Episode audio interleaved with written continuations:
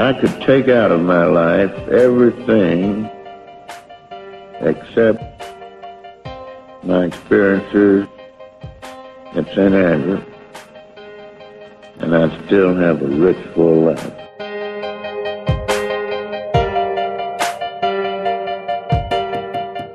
But the last tee shot I hit was more like it. That one in the playoff. Against Vardon and Ray. That's right.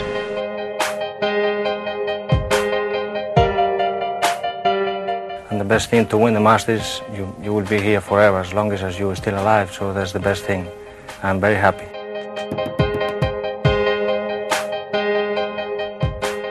Welcome to episode 21 of the Talking Golf History Podcast. Today on our show, we're going to shine a light on what I believe to be one of the most important restoration projects in golf course architecture. We are lucky enough to live in a new renaissance of golf design, where we, through restoration, pay homage to the greats who came before us. If you follow the Fried Egg and the Feed the Ball podcasts, you are no doubt aware of all the great restoration projects over the past decade. The great part about our story today is that we are talking about the restoration of a Dr. Alister MacKenzie course, the man who designed Cypress Point, Royal Melbourne, and Augusta National. But the course we're talking about today is open to the public and can be played for around $35. When Sharp Park is restored to its former glory, the proverbial pat on the back will belong to thousands, including the supporters of the San Francisco Public Golf Alliance, the City of San Francisco, the City of Pacifica, and most notably Richard Harris and Bo Links. Today on our show, we welcome Bo Links to share the history of Sharp Park and the battle to save it. Bo Links is a native of San Francisco who has practiced law in the Bay Area since 1974. He's been a member of the Green Committee of the USGA since 1990 and serves on the board of directors for the First Tee of San Francisco. As an active golfer and historian, Bo has written three books, the first of which, Follow the Wind, then followed by Riverbank Tweed and Roadmap Jenkins, Tales from the Caddy Yard, and finally, Golf Poems. In 2007 and 2008, Bo Links won back to back Lido Design Contest Awards by the Alister MacKenzie Society. But his latest endeavor is our focus for today's show co founding the San Francisco Public Golf Alliance and his work to save and then restore Alister MacKenzie's Sharp Park. Bo, thank you so much for joining the 21st episode of Talking Golf History. Glad to be here. Bo, again, I, am not sure what to think of you here. I've got uh, you're an author, a published author. You're a golf historian. You're a two-time winner of the Lido Design Competition, uh, and during the daytime, you uh, pay the bills by being a lawyer. How does one get down? How does one even start down this path? I mean, you're so your background's so diverse in golf. How do how do we how did that kick off? Well, you know, if you play golf and, and you study golf courses, you almost can't help but get mesmerized by golf architecture. And I'll never forget the first time I saw Pasatiempo. I was 16 years old, which was uh, well over 50 years ago. And it blew me away how interesting it was just to look at. And I didn't know who designed it or really what it was. I just knew that it was someplace that I, I wanted to be and I wanted to play golf there and I wanted to understand it. And then when I started to play Sharp Park, which was at about the same time, um, I didn't know who designed it. I just knew that it was really a cool golf course. And as I got older and got into the architecture and the history, I was curious and I went back and found some newspaper articles about Alister MacKenzie being in San Francisco and the Bay Area and being in Pacifica. And it just, you know, shocked me that he had designed this course that nobody really knew he had done.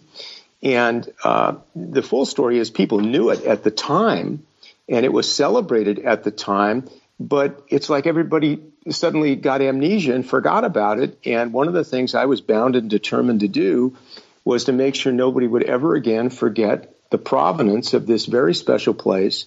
And when you go into the history and when you look at the maps and look at the original design, it is amazing what he created down there, positively amazing. And for people who, who know Augusta and know Cypress and know Royal Melbourne and all these other great places he built, the, the, the beauty ultimately of Sharp Park is not that it's entitled to be in the same sentence as those places, but it's not locked behind a gate. It's open to the public for a very modest green fee. And that makes it uh, even more interesting, more special, more unique, and more worth preserving. Let's dive into the early history. Uh, first of all, how did we arrive with the name Sharp Park? And what was the property prior to being a golf course? Well, prior to being a golf course, it was uh, really two things largely a salt marsh, and there was uh, part of it used as, as an artichoke farm. And the name Sharp Park really comes from uh, a lawyer, I'm happy to say, named George named George Sharp, who literally dropped dead in a San Francisco courtroom in 1882. He had come around uh, Cape Horn in the gold rush and made a fortune in the city. And his wife wanted to create a memorial to him. And she originally tried to have a gate constructed in Golden Gate Park, and they said, We're not going to have a memorial there. And it turns out that, that in her estate, there was this ranch down uh, in, in Pacifica at Salada Beach. That was the salt marsh, the artichoke farm. That area was called uh, Salada Beach back then. And she, her estate, gave that to the city on the condition that it be used for a public park or playground. And about 10 years after that gift, John McLaren, who was the man who created uh, Golden Gate Park, knew that the city needed a third golf course because Lincoln Park and Harding Park, where they're going to play the PGA next year, uh, were overrun with golfers. There weren't uh, there weren't tee times available for people who wanted to play golf, and so Mackenzie uh, was brought in to design a golf course down at Salada Beach, and he did it for no fee, but on the condition that if the course was actually built, they would hire him to construct it. And uh, he designed it uh, they went ahead and built it, and to, to the deal, they hired him, and he, along with Chandler Egan and Robert Hunter Jr., uh, built the golf course. And if you look at the original maps, uh, you will see all of his design principles in the ground there, including two reproductions of his famous Lido hole. It's called Sharp Park because George Sharp and his widow's estate gave that land to the city. That's how it gets that name. Wow. So the original idea wasn't necessarily to create a crown jewel of San Francisco's golf courses. That was just incidental, would you say? Um, no, I, I, I, wouldn't say that. I, I, would say that, that the original idea was to give this land for a, a public park. Mm-hmm. But John McLaren's idea was he knew who Mackenzie was. This was 1927. Okay. He knew who Mackenzie was. He was already working on the Meadow Club uh, up in Marin County. He had done the Claremont Club over in Oakland. Uh, he had done the Union League Club, which today is known as Green Hills. He had he had done Cypress Point, was just getting ready to open. Uh, McLaren, who himself was world famous, he knew who Mackenzie was, and he wanted him to create uh, a great public golf course for the city. And when it was in the design phase, everybody was talking about it as, quote, the second St. Andrews. And really what he, what he did was he created a Scottish links uh, on the shore of the Pacific. And he intended to create something that would be memorable and most importantly, that would be public. And he made good on that promise. And it opened in 1932 to great fanfare. And again, you, you look at those original maps, and it is just phenomenal. Double fairways, double tees, heaving greens, cloud shaped bunkers. Uh, the, the, choices of the, the, the, the like par, par, four and a half holes, sort of like the 13th at Augusta. Um, he didn't build an impossible golf course. He didn't build a golf course that, like Oakmont, is uh, will beat you to death he built a golf course that was going to be exhilarating for players, fun to play, and the one thing that he always wanted players to say when they were done was this Hey, I'd like to play that again. Can I go back out and play another 18? That's what Mackenzie's all about is making people love the game and love playing and want to get out there and challenge themselves. That's fantastic. So, Dr. Alister MacKenzie, as you mentioned, is regarded as one of the greatest golf course architects in history. And yet, most people can only dream of playing his golf courses, with a few exceptions. Was MacKenzie a fan of municipal golf? There's no question about it. He one of his uh, interesting quotes was that there ought to be a municipal golf course in every community in the world because it uplifts people, it teaches them things, it's great for health and relaxation. You know, he was a medical man, and, and he, one of his lines was, "I gave people a prescription to go play golf. I'd never see them again." You know, they, they didn't have any they didn't have any problems once they started teeing it up and chasing the ball around. And uh, absolutely, he believed in municipal golf, and he was a fierce advocate for that. And uh, it's unfortunate that so many of his courses are private. There's certainly nothing wrong with that, but it's the fact that the average golfer doesn't get a chance to experience them. You think he felt the same way? I do, yeah. I, I do think he feel. I don't think he had any disdain for private clubs, okay, because that was where he really made his living as a golf course architect. But what he wanted was he wanted the game to grow. He wanted it to be accessible. He believed that that it was a great thing for communities to have these facilities for public recreation, and he wrote about that in his books. Yeah, I mean, when I when I think of MacKenzie's designs uh, that are open to the public, I mean, off the top of my head, I can really only think of three: Sharp Park, Pasatiempo, and Northwood. Now, I believe Bayside in the Bronx was once a public course, but of course, it's now gone. Well, there's Haggin Oaks. Uh, Haggin Oaks in Sacramento is one, um, and uh, they're not they're not very many now. They're they're the university courses at, at Ann Arbor and at yep. uh, at Ohio State. I think you have to um, play with a member of the faculty or a student, even to play those. It, it may it, it, may be true, and and I would just say this that that of all of those public MacKenzie courses, none of them is close to being what Sharp Park is architecturally. And I can only tell you that I've been down there with a number of really noted architects. I'll mention three of them in particular. Uh, one is Tom Doak, who has been a wonderful help to us in this effort to restore the golf course. Another is Jim Urbina, who used to work with Tom and uh, did with him the courses uh, Pacific Dunes and Old Macdonald up at uh, at, at Bandon. And the third is Jay Blasi, who's one of the great young architects in America, who has been our our local go-to guy uh, on the project, and, and each of them, you know, says the same thing. Does the city understand what it's got here? Uh, and, and, that's part of our job is teaching the city that may have, you know, treated Sharp Park a bit like a stepchild over the years. That you know, this isn't a stepchild. This is maybe your greatest golf course. And uh, we're going to help you bring it back to life and let it reclaim its rightful place in the pantheon of great golf venues. Yeah, it is amazing, right? I mean, you can certainly see why people would want to fight for it. Um, I, I can't imagine, you know, if, if there's, I don't know, some other life out there that MacKenzie could probably believe the shape that it's in now versus what he gave the city as almost a gift in design, uh, just paying for the construction. Well, I, I have to tell you a funny story that that uh, illustrates some of this. That we were down there with with uh, Tom and Jay and my colleague Rich Harris, who he and I have been the two guys in the foxhole for 12, 15 years now. Um, and we we located Richard and I an original drainage map that had the dimensions of the original greens on it from 1932. Wow! What and a, so, where did you find so those?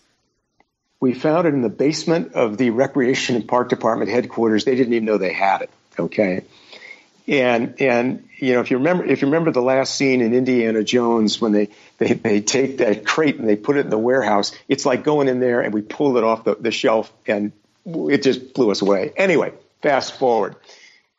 Blasi takes the dimensions off that map, plots them on a GPS program, and he and Tom and Rich and I go out there and we flag three or four greens to show what they originally looked like because they shrink up in the mowing patterns.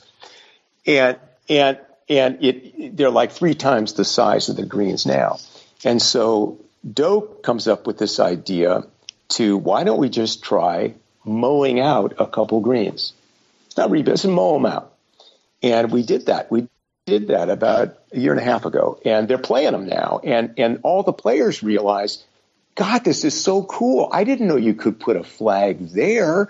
Gee, I can bank it off the hump and play it over the hill, and it's so much more fun. And and Doak is on the greens, and this is what led to the mowing out idea. Is he, he looks at the greens, he, we dig some core samples, and he says, you know, it's amazing. The city has taken such poor care of this golf course for 80 years.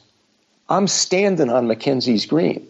He says, usually when I go into golf courses, I've got to rip them up and undo all the stuff they did because of all the top dressing and the fertilization. He says, you don't have to do it here. You've got the original platform to play on. And so we're we're it's slowly going like around the golf course. right? It's like Askernish.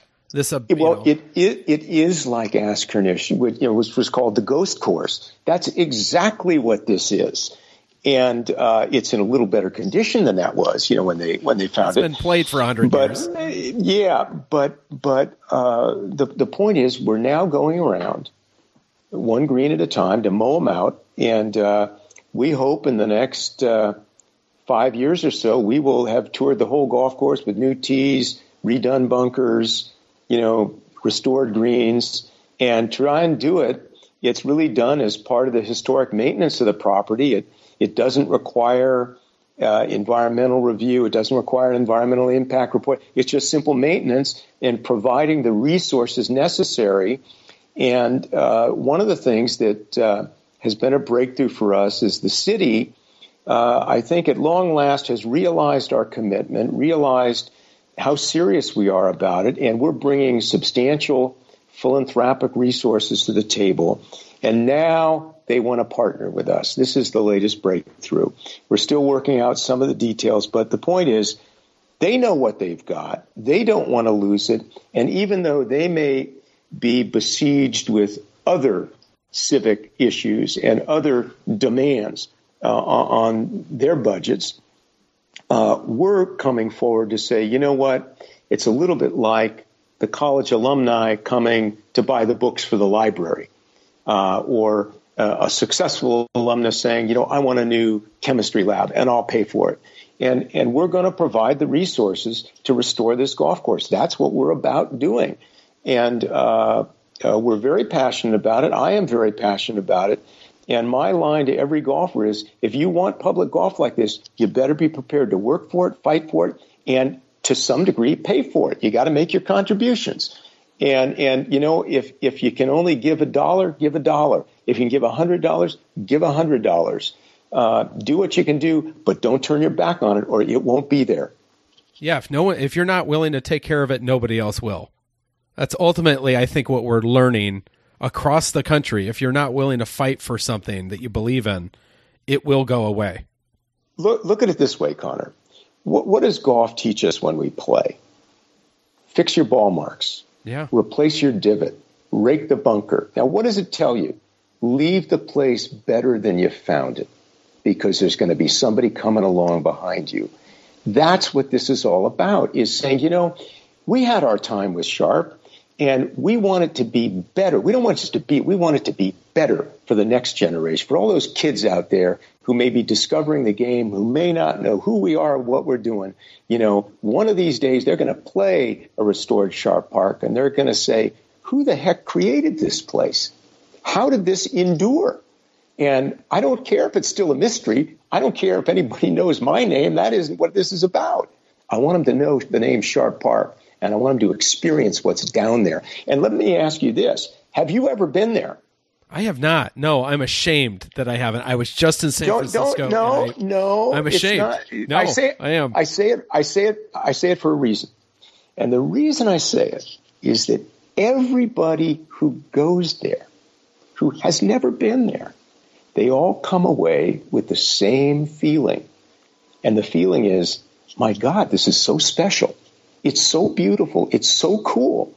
And the vibe down there with the local golfers, the, the, the clubhouse bar, it's, you know, it's incredible. It's just amazing. And, uh, you know, it's, there's a real, you, you, can maybe tell a little bit in my voice, but it's an exciting project to be involved in. It's a thrill to, uh, as I say, I'm participating now in the real Lido design contest.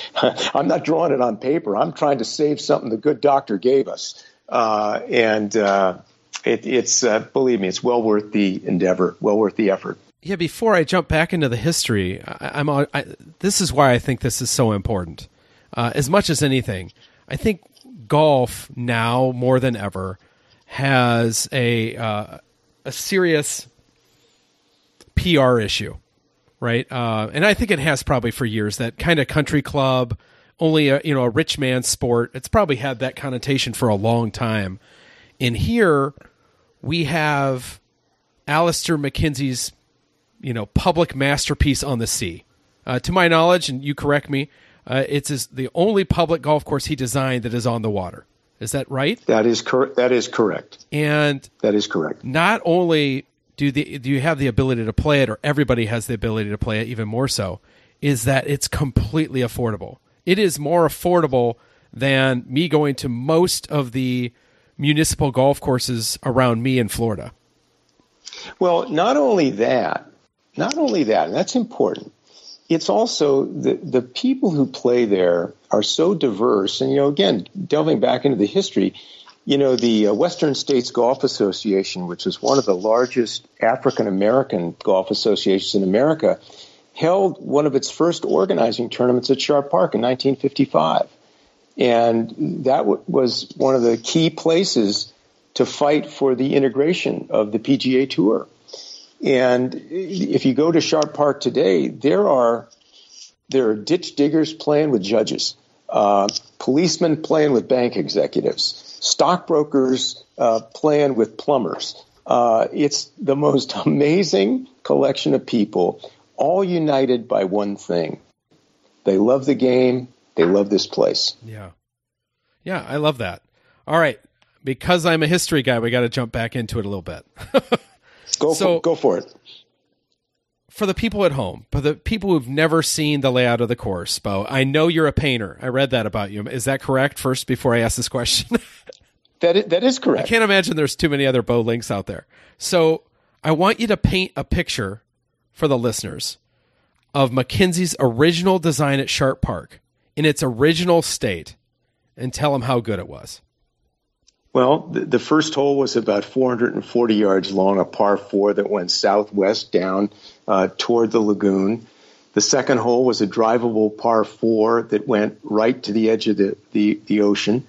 Uh, the third hole played right down the beach, literally on the beach for about 390 yards. The fourth hole was a short little downhill par three in the dunes. The fifth hole was his first Lido hole that had a split fairway and an island uh, tee a little, on a little spit, really more like a peninsula than an island, but it had a fairway that was completely separate that gave you a shortcut to the green. Uh, then another short three par uh, heading due west to the ocean. Then you played right back down the beach in a southerly direction. Uh, then you came into the dunes again and you played a par four that's very similar to the uh, the, the, sixth hole at Royal Melbourne. Um, and then you uh, turn for home in a uh, long par four back to the clubhouse. And so he sets you off from the beginning to get you right out to the ocean yeah. to experience it with the breeze and, and, all that stuff right against your cheek and the uh, scent of the salt water in your nostrils, all that stuff. And then uh, you went along the lagoon. Uh, the, the 10th hole was the second Lido hole and then a little three par that went over an edge of the lagoon. And then he came back with a short uh, five par that brought you back to the clubhouse. 12th hole came back to the clubhouse. And then you went out uh, and played a, a, little loop 13, 14, 15, went away from the clubhouse, came back to the clubhouse, went back away from the clubhouse. So you you can see how golfers are crossing each other uh, all the time. And community, absolutely. And then there was a, another short little uh, three par over a creek uh, to a very well guarded green. Then a, uh, a good sized par five, good size in those days, about 530 yards. And then a long par four to finish. Par 71, it was about uh, 6350, so it was never a super long golf course, but it had long par fours, it had drivable par fours. It had a couple pretty good sized three pars. It had a couple of, you know, wedge shot three pars. Uh, it had uh, five pars you could hit in two, uh, five pars you couldn't hit in two. It had it had variety. The holes went in all directions. There was this rolling landscape. You had uh, so many of these holes where the way he did the bunkering, he foreshortened the look of, of the flagstick, so he tricked your eye with camouflage to misjudge the distance. Um, he had all the, these greens were were up and down, side to side. Uh, it was just it was a delight to play. That's all I can say. It was a delight visually. It was a delight physically. And it was pure Mackenzie, right? He had no oversight. Absolutely. He didn't have a owner saying, "No, no, no, no, the par three needs to go here." Right? He had full No, the- canvas. he built what he wanted. He built what he wanted, and uh, you know, again, he wrote about it in, in in terms of saying that the the golfing ground in San Francisco and to the south of it was some of the best terrain he had ever seen for growing turf and building golf holes. And you know, a big feature of his was to recreate nature. And he didn't move a lot of dirt at Sharp Park. That the big change he made was to take this uh, salt marsh. It's called Laguna Salada, which means salty lake in Spanish. And he, he uh, blocked it off from the ocean and he converted it to fresh water. And ironically, that's the move that created what potentially became habitat to the Cal- California red-legged frog and the San Francisco garter snake. And we had some so-called environmentalists trying to tell us that the golf course was was killing the snake and killing the frogs when it was just the opposite. Is the golf course created their habitat. That's unbelievable. So uh, you mentioned it just now that uh, Sharp Park's parallels to the lost MacKenzie design at Lido. Um, shortly after Sharp Park, Dr. Alister MacKenzie and Bobby Jones designed Augusta National. Are there any design features or parallels that you've seen that make the leap to Augusta National? Well, one of the things that that I do see, and I do think it's a parallel, in the original design of Sharp Park, if you look at the maps, there were creeks going everywhere. Okay. Now, the land does not have the undulation that Augusta had. And people who, uh, listeners who maybe just watch the Masters on television, you can't begin to imagine the undulation at Augusta So National. true. It is. It, you, you you can't. You have to go there and you have to walk it and you have to see it. Um, but here you have Rae's Creek that you know crosses the 12th green, uh, runs down the 13th fairway, crosses in front of that green. There was about three or four holes at Sharp where that happened as well. And I'm not saying that Mackenzie uh, created that feature. I'm just saying that was at the land. He used it where it was, and that was a parallel feature. It's there at Augusta too. Uh, he didn't create it at Augusta. He didn't create it at Sharp. He used it because it was there, and he was able to take advantage of what the land gave him. And he showed that at Sharp. He showed it. He showed it everywhere he went. Yeah. Does that do those creeks? Do they still exist at Sharp Park? A number of them do. There's a, a couple of them been uh, culverted over, um, but they are still there. There's a creek that cuts in front of the first green. Uh, the uh, current eighth hole there, which would have been the old 14th on the original routing, uh, the creek is still there. We'd love to see it uh, come in front of the green again. That's still uh, to be determined. But there's a creek that runs along the uh, ninth fairway, and and there are underground culverts that go into uh, Laguna Salada now that drain some of the water there. Um, but uh, a, a lot of that is gone, except for these two or three spots. Um, the big thing you have is you've got uh, 14 of the original holes, 12 full holes, and parts of two others that are still there, still in play, uh, 87 years after the course opened. So, so what he built is largely still there. It just needs some TLC to bring it back. Do we know? Do you know how much the co- the the cost was to build the course? Do we have those numbers? Do we know that? You know, I've never actually seen a figure, but it wasn't much. I know it wasn't much. It was it, it was built in 1930 and 31. You know, right at the start of the Depression. Um, and again, you know, Mackenzie was economical and he wasn't a budget buster. Um, Uh, he didn't build uh, island greens and stuff like that. I, I happen to like the 17th hole at TPC. I, I think Pete Dye is. Uh, if if Mackenzie's close to having an equal, Pete Dye may be it, particularly with all the the people he's spawned in the industry. But but but you know, Mackenzie uh, uh, was not a budget buster. He he believed in the economy of construction, the economy of maintenance, and uh, uh, I, I, don't think it costs a lot of money to build a golf course, and I don't think it'll cost a lot of money to restore it if it's done right. Yeah, and, and the course is built during the Great Depression. Now, maybe just touch on this. We don't have to go deep into it, but I understand the clubhouse was a WPA project. Is that correct? Built by the same firm that designed San Francisco City Hall. That's right. Really? Yeah. And it's a and it's is it still in full form? Because it was a beautiful uh, building back well, in its day. It, it it is it it like the golf course. It needs infrastructure. You know, uh, it needs new systems, and again, that's one of the things we're working on to to make happen.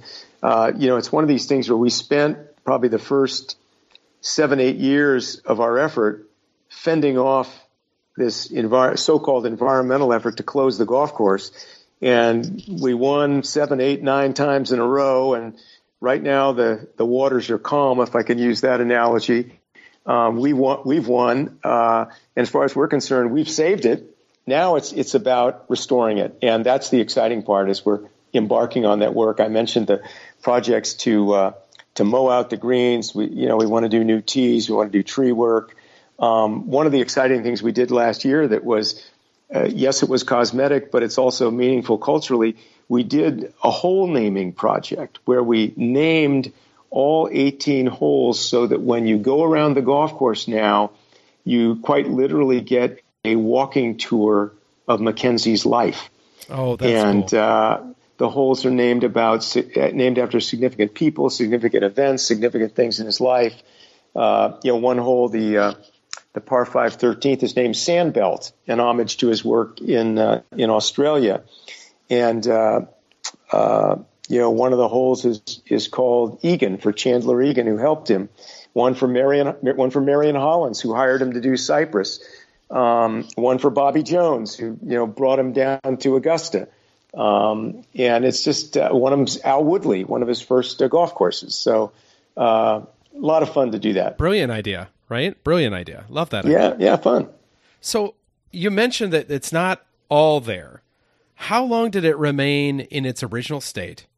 and what happened to change the layout and design. So, I, I, and I'll just say this: I know I read uh, Daniel Wexler's book, and he shares one of the I'd say I'd call it lore of the the story of the sea reclaiming the holes. I understand that's not true. Maybe you could go into, you know, well, how long did let me let me yeah, please. So, so let me let me tell you. So, I contacted Dan, who's a very nice guy, and I said, I'm just curious. I said, you know, I'm trying to find some newspaper articles. You know, when did that happen? Where, what's your source? He says, well, I talked to Jack Fleming told me that. He was the former superintendent of the Olympic Club. His father, uh, uh, John Fleming, was one of Mackenzie's uh, construction people at Cypress and, and, and other courses. And, and to be honest with you, it is, it, it's an urban legend. And, and that went from Wexler's book, uh, called Missing Links, um, Tom Doak had a mention of a similar thing in his book, The Life and, and uh, Work of Dr. Alister Mackenzie, his biography of Mackenzie. And I, I, talked to Tom about it. He says, Yeah, I, I got that from, from Jack Fleming. So I was able to I was able to locate a uh, an aerial survey photograph from 1941, which you know th- this legend would have it that a couple of years after it opened, it washed away. Okay, the whole golf course washed away. That's the way it was written. Yeah, that's the urban legend. I said that. that so, so I'm going. Well, what's that? Was it 1934, 1935? I got this photo from 1941. Whole golf course is there. Wow. So, so I start poking around in the newspaper and archives room at the city library, and I find a couple articles in 1940. There, there, admittedly, there were some bad storms down there, and there was some drainage problem but the course did not wash away. That didn't happen. What happened was the city chose to abandon the ocean holes. And when I say these holes were built on the beach, I've got pictures of them. Oh. They were on the beach. Okay. The city decides that, you know what we're going to do? We're going to build a, I'll, I'll call it, whether you call it a dike or a seawall, we're going to build a seawall to keep the ocean incursion away. And it, it, by the way, there are neighborhoods, there are residential neighborhoods north and south of the golf course that they had to protect as well. So they built this seawall in 1941, 1942, and left uh, to the dunes, abandoned the two ocean holes, and a couple of the others, the uh, the eighth, the uh, the fourth, and the sixth. Um, they just let them go. The, the, those holes are still there today. You can I you can see them. They're still there. You can see them. I've got pictures of them. You can see them. And we did a book on the golf course called Alister MacKenzie's Legacy of Public Golf at Sharp Park, and there are pictures of them in there.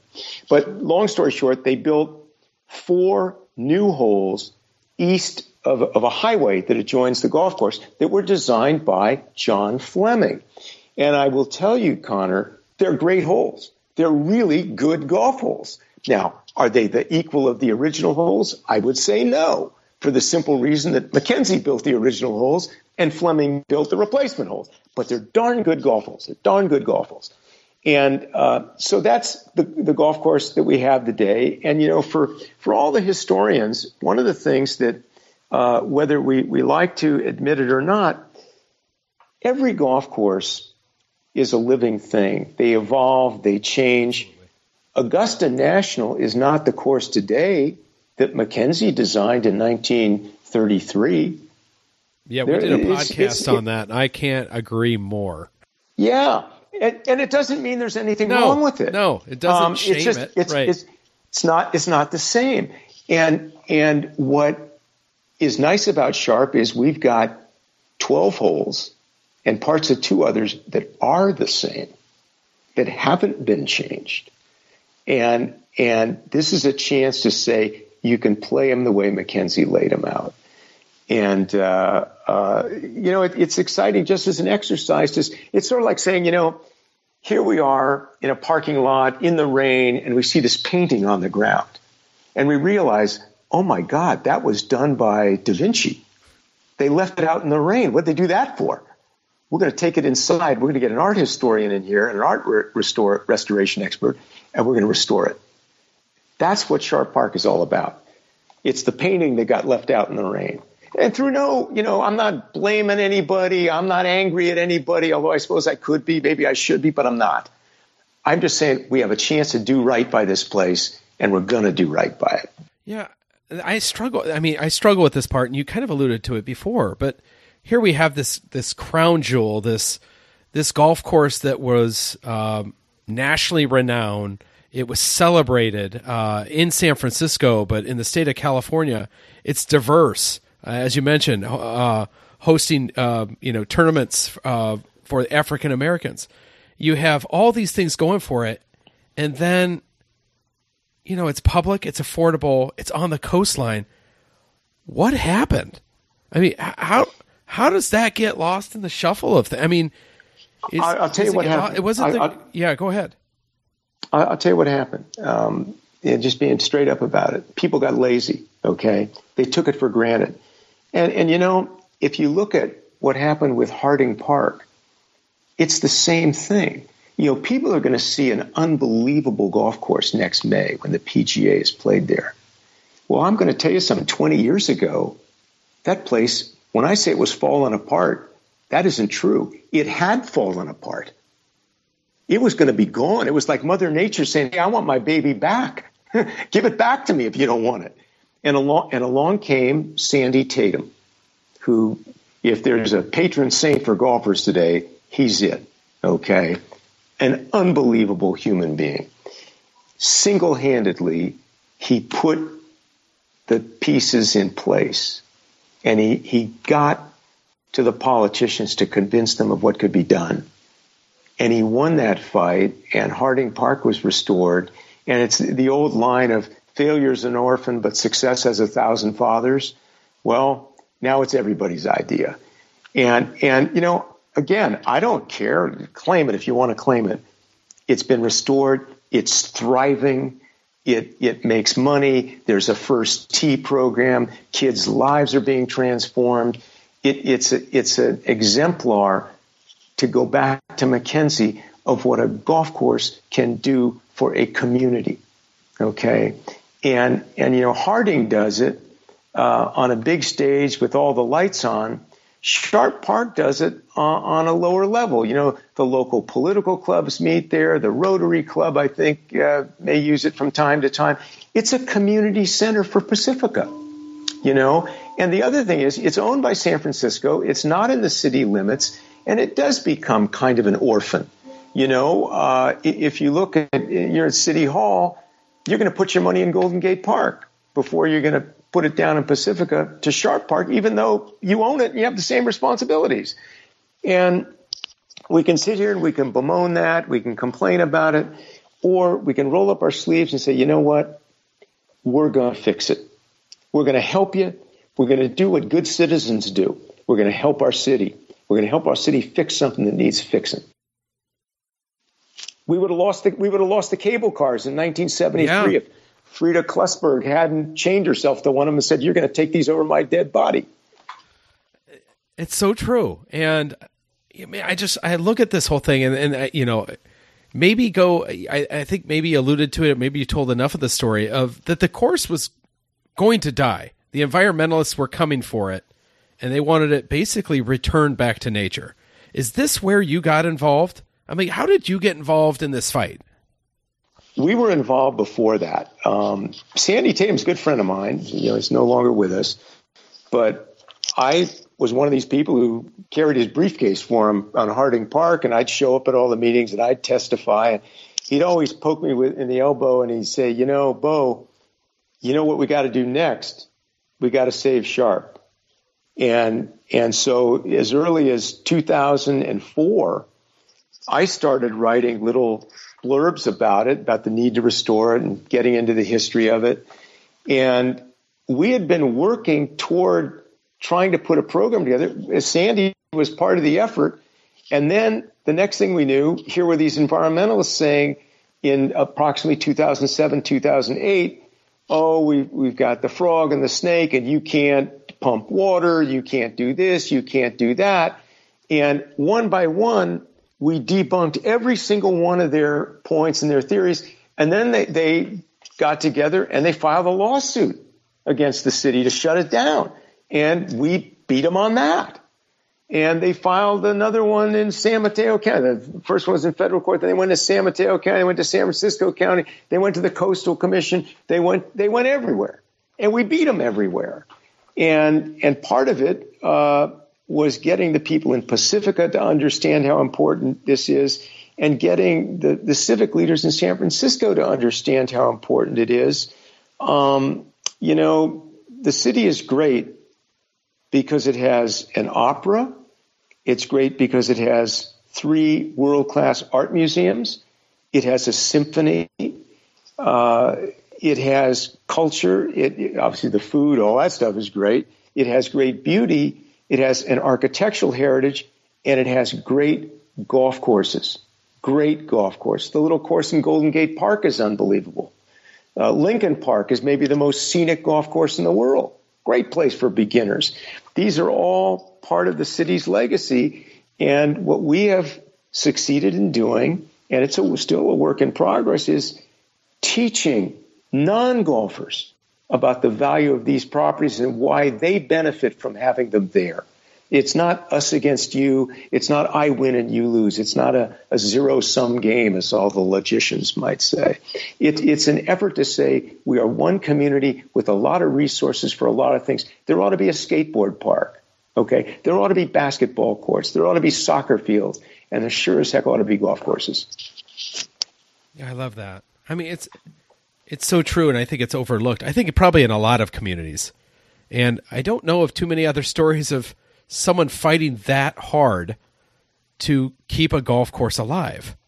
And do you think do you think you've reached that point where it's no longer the fight for existence, it's now the fight for restoration? Are we are we to that point now?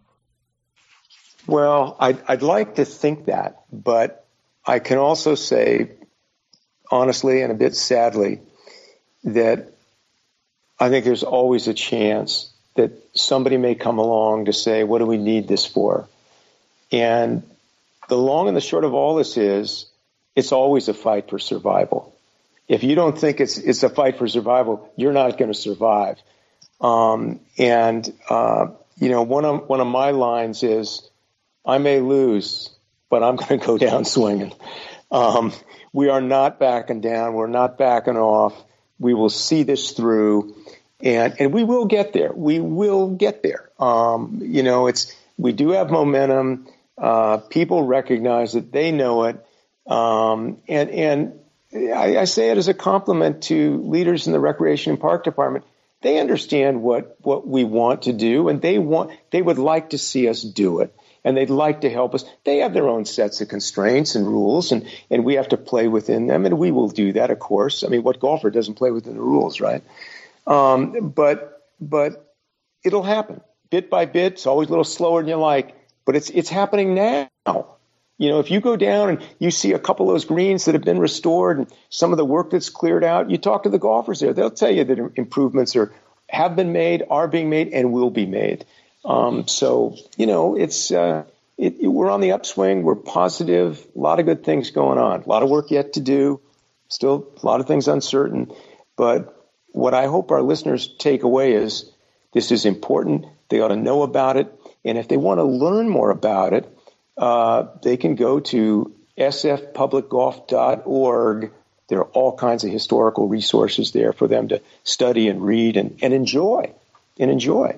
It's, it's not supposed to be uh, a brain cramp. We want people to enjoy reading about this place and learning about it, yeah, and seeing game. it and experiencing right? it. It's a game. Yeah, exactly, exactly. And Mackenzie knew that better than anybody. Yeah. So walk me through what what are what are the next steps?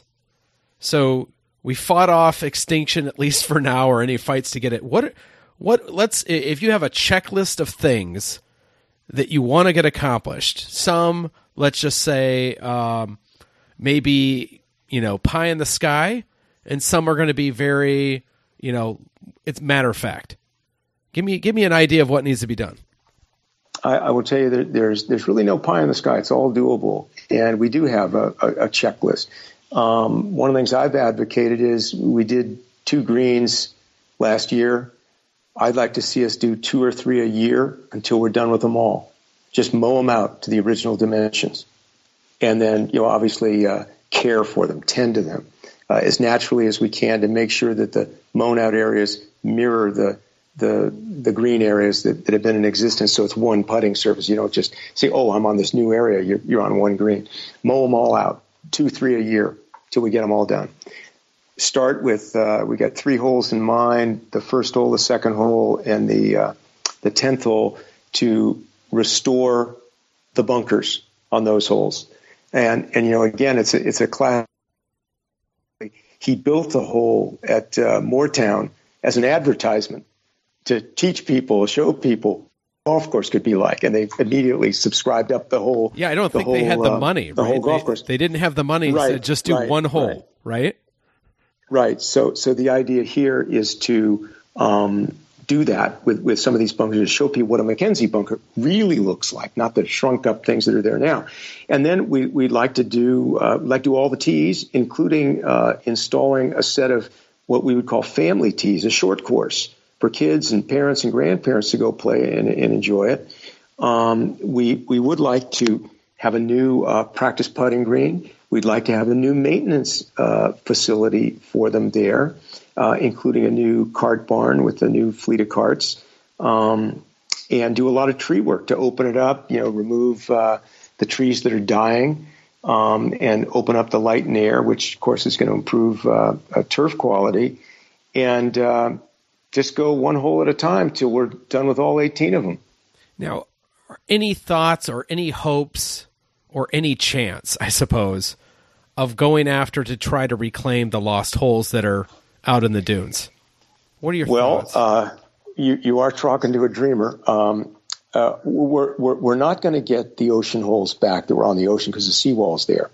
But uh, Richard Richard and I and Tom and Jay have staked out the old sixth hole, which played uh, due west toward the sea, um, kind of plays almost into the seawall now. And we would like to, to rebuild that hole. we think we can do it uh, without uh, needing any special dispensation from the, the Coastal Commission. Um, we're in the process of getting a legal opinion on that and working with the city attorney's office uh, to see if we can really do that. Um, I would love to see us get the old eighth hole back, the old fourth hole.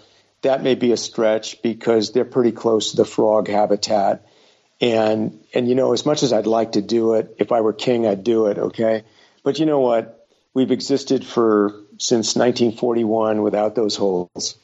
It's all good. Okay, you could just if we just fix what's on the ground today, it's a home run. Okay, it's a home run. And again, I come back to the fact that Augusta doesn't have the routing exactly like it was in 1934. Um, I, I, play a lot of my golf at the Olympic Club. That isn't the same as it was in 1924. Um, changes get made to golf courses. And uh, what we've got on the ground uh, is pretty darn special. And uh, when I see the gleam in Doak's eye, and in Urbina's eyes, and in Jay Blasi's eyes. And, you know, I just, you mentioned my painting. I'd sent a, a painting I'd done down to uh, Ben Crenshaw, who's been very nice to me over the years and is as nice a guy in real life as you read about. He's probably nicer than you read about. And he sent me a very nice thank you note. And the last line was, keep doing what you're doing at Sharp Park. And my point is, he knows about it. He knows what it is, and he cares about it. And and so uh, we're gonna we're gonna do everything we can to do as much as we can.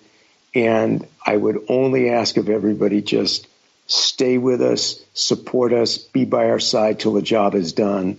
And in the meantime, get down there, see it, walk it, play it, because once you do that, you will have the love affair with Sharp Park that Rich Harris and I have had for all these years, and so many of others have had. Yeah. Now, Bo, what do you need to make all this happen? I, you mentioned a, a, philanthropic piece, but I mean, uh, from a financing standpoint, obviously, possibly government approval standpoint, what do you need? Like our listeners out there in podcast land listening right now, can they contribute? Is there a, a way to at, do at, that? What is needed? There, there is there is a way to do that. And, you know, I said earlier, you know, if you give a dollar, give a dollar. You give 500 bucks, give 500 bucks. You know, do what you can do. Uh, sfpublicgolf.org. There's a donate button. You could designate it for Sharp Park specifically. It's fine. Um, we have, uh, we sell head covers that say Save Sharp Park for donations and, and all that stuff. But it's all on the website. But what, what we need uh, we've got the money. Okay, we have the philanthropic resources. Although we want, we don't want it to be one person or two person or three. We want it to be a community of people. That's why we say, look, if all you can give is twenty five dollars, you're a Sharp Park supporter, and you're equal to the guy who gives ten thousand dollars. Okay. We want people to participate, and there's there's no contribution that's too small, and I guarantee you there's none that's too large. Um, uh, so, uh, money is important equally important is knowledge and advocacy. Um, that again, we want people to know about this. We want them to write about it. We want them to talk about it. Uh, writing letters to uh, the San Francisco Recreation and Park Department. Uh, you know, advocacy in the golf organizations, whether it's the USGA or the PGA of America, the Golf Course Superintendents Association, the Golf Course Architects of America, all those places to, to ask them, step up. What are you doing to support Sharp Park and places like Sharp Park? Sharp Park isn't the only one. I'm not here to say it's the only course worthy of restoration. There are a lot of them. There's Cobbs Creek in Philadelphia.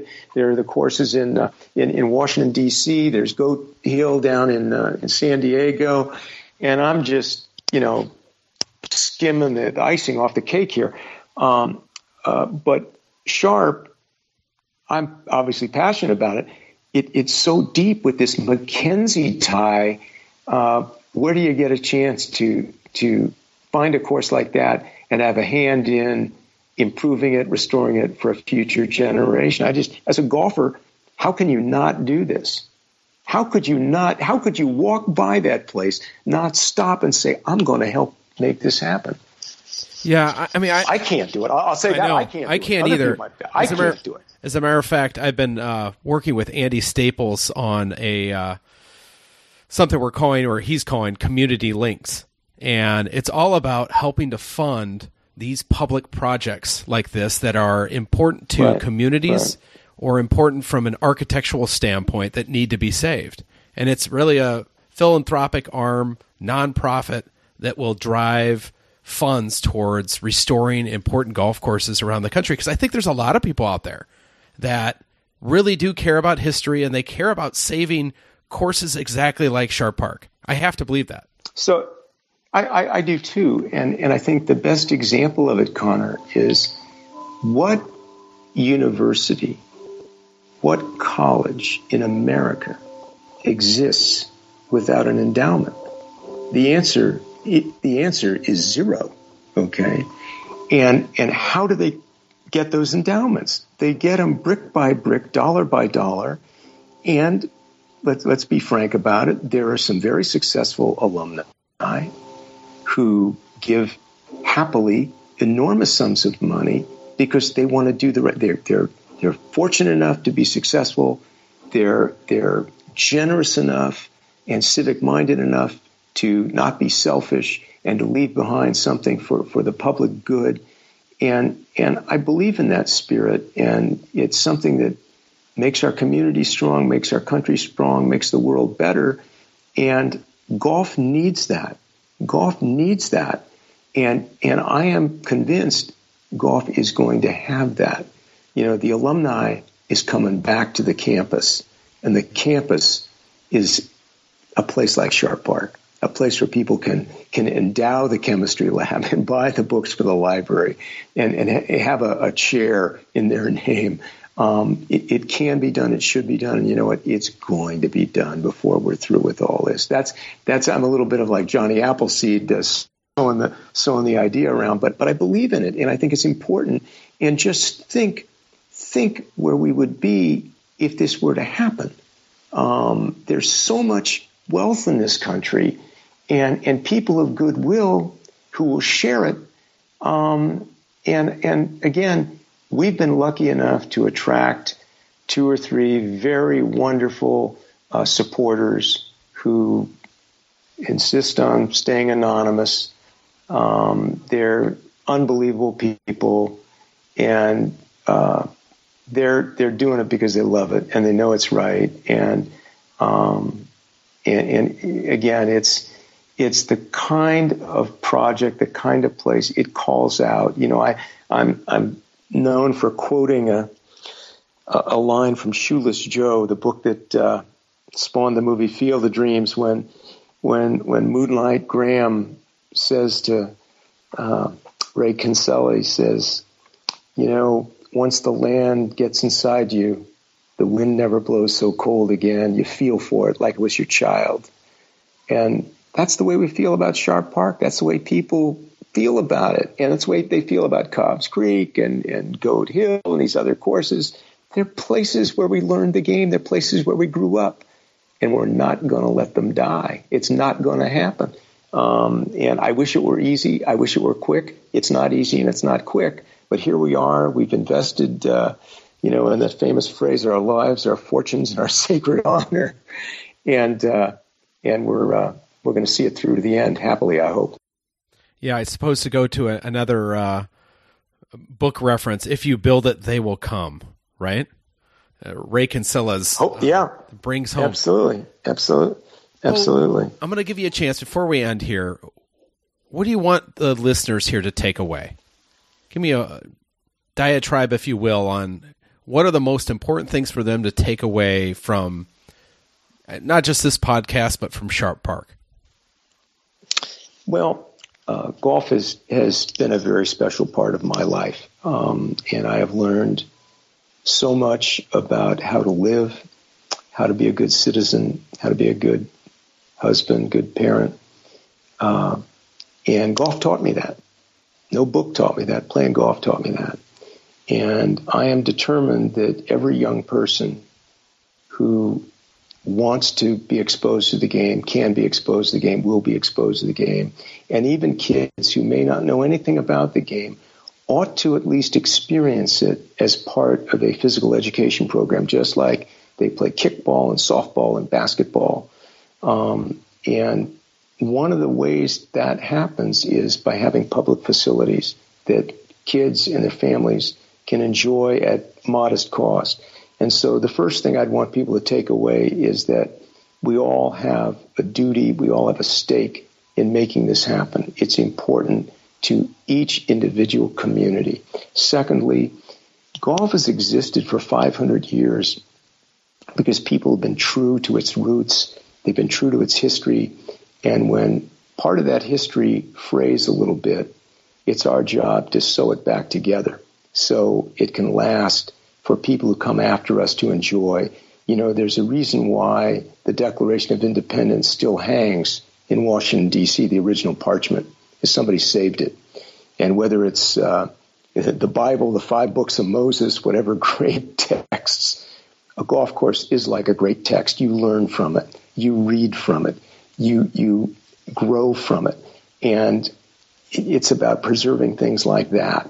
And, and lastly, uh, you know, this is golf's a lot of fun, and people need to know that just because something may be difficult doesn't mean it isn't worth doing.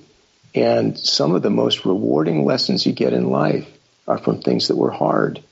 And there are bumps in the road. Everything hasn't been smooth for us, but we saw the finish line. We see the finish line. We are close to the finish line. And what I want people to know is these things happen when people are committed. They happen when they're dedicated and they happen when they stick with it. And, uh, this place is, is so worthy of our time and our effort and our love that I just hope enough people read about it, think about it, learn about it, and if they have the chance, get down down down there to see it for themselves. That's my message. Yeah, it's a perfect way to go out. I, I think I, I'll leave you with two things before we sign out here. One is I'm so glad you went against one of Bobby Jones' famous quotes play the ball as it lies. I think it could have been too easy to just accept the fate of Sharp Park and not fight for it. And I'm very thankful that you have. Um, the last thing I would like to just leave you with, and I know you won't do this, but I think to end the the chapter um, in a fully restored Sharp Park, uh, you you mentioned uh, the holes being named after periods in uh, Alister MacKenzie's life. My only suggestion is we end the name the 18th hole Bo Links because I I'm, I'm inspired by you to do more. I, I think it's a perfect attribute to what you've done at Sharp Park, and it, it moves me, and I hope it moves everybody who's listening to this. Well, you're, you're very sweet and you're very kind. And I will only say this I, I could never accept something like that simply because it isn't me.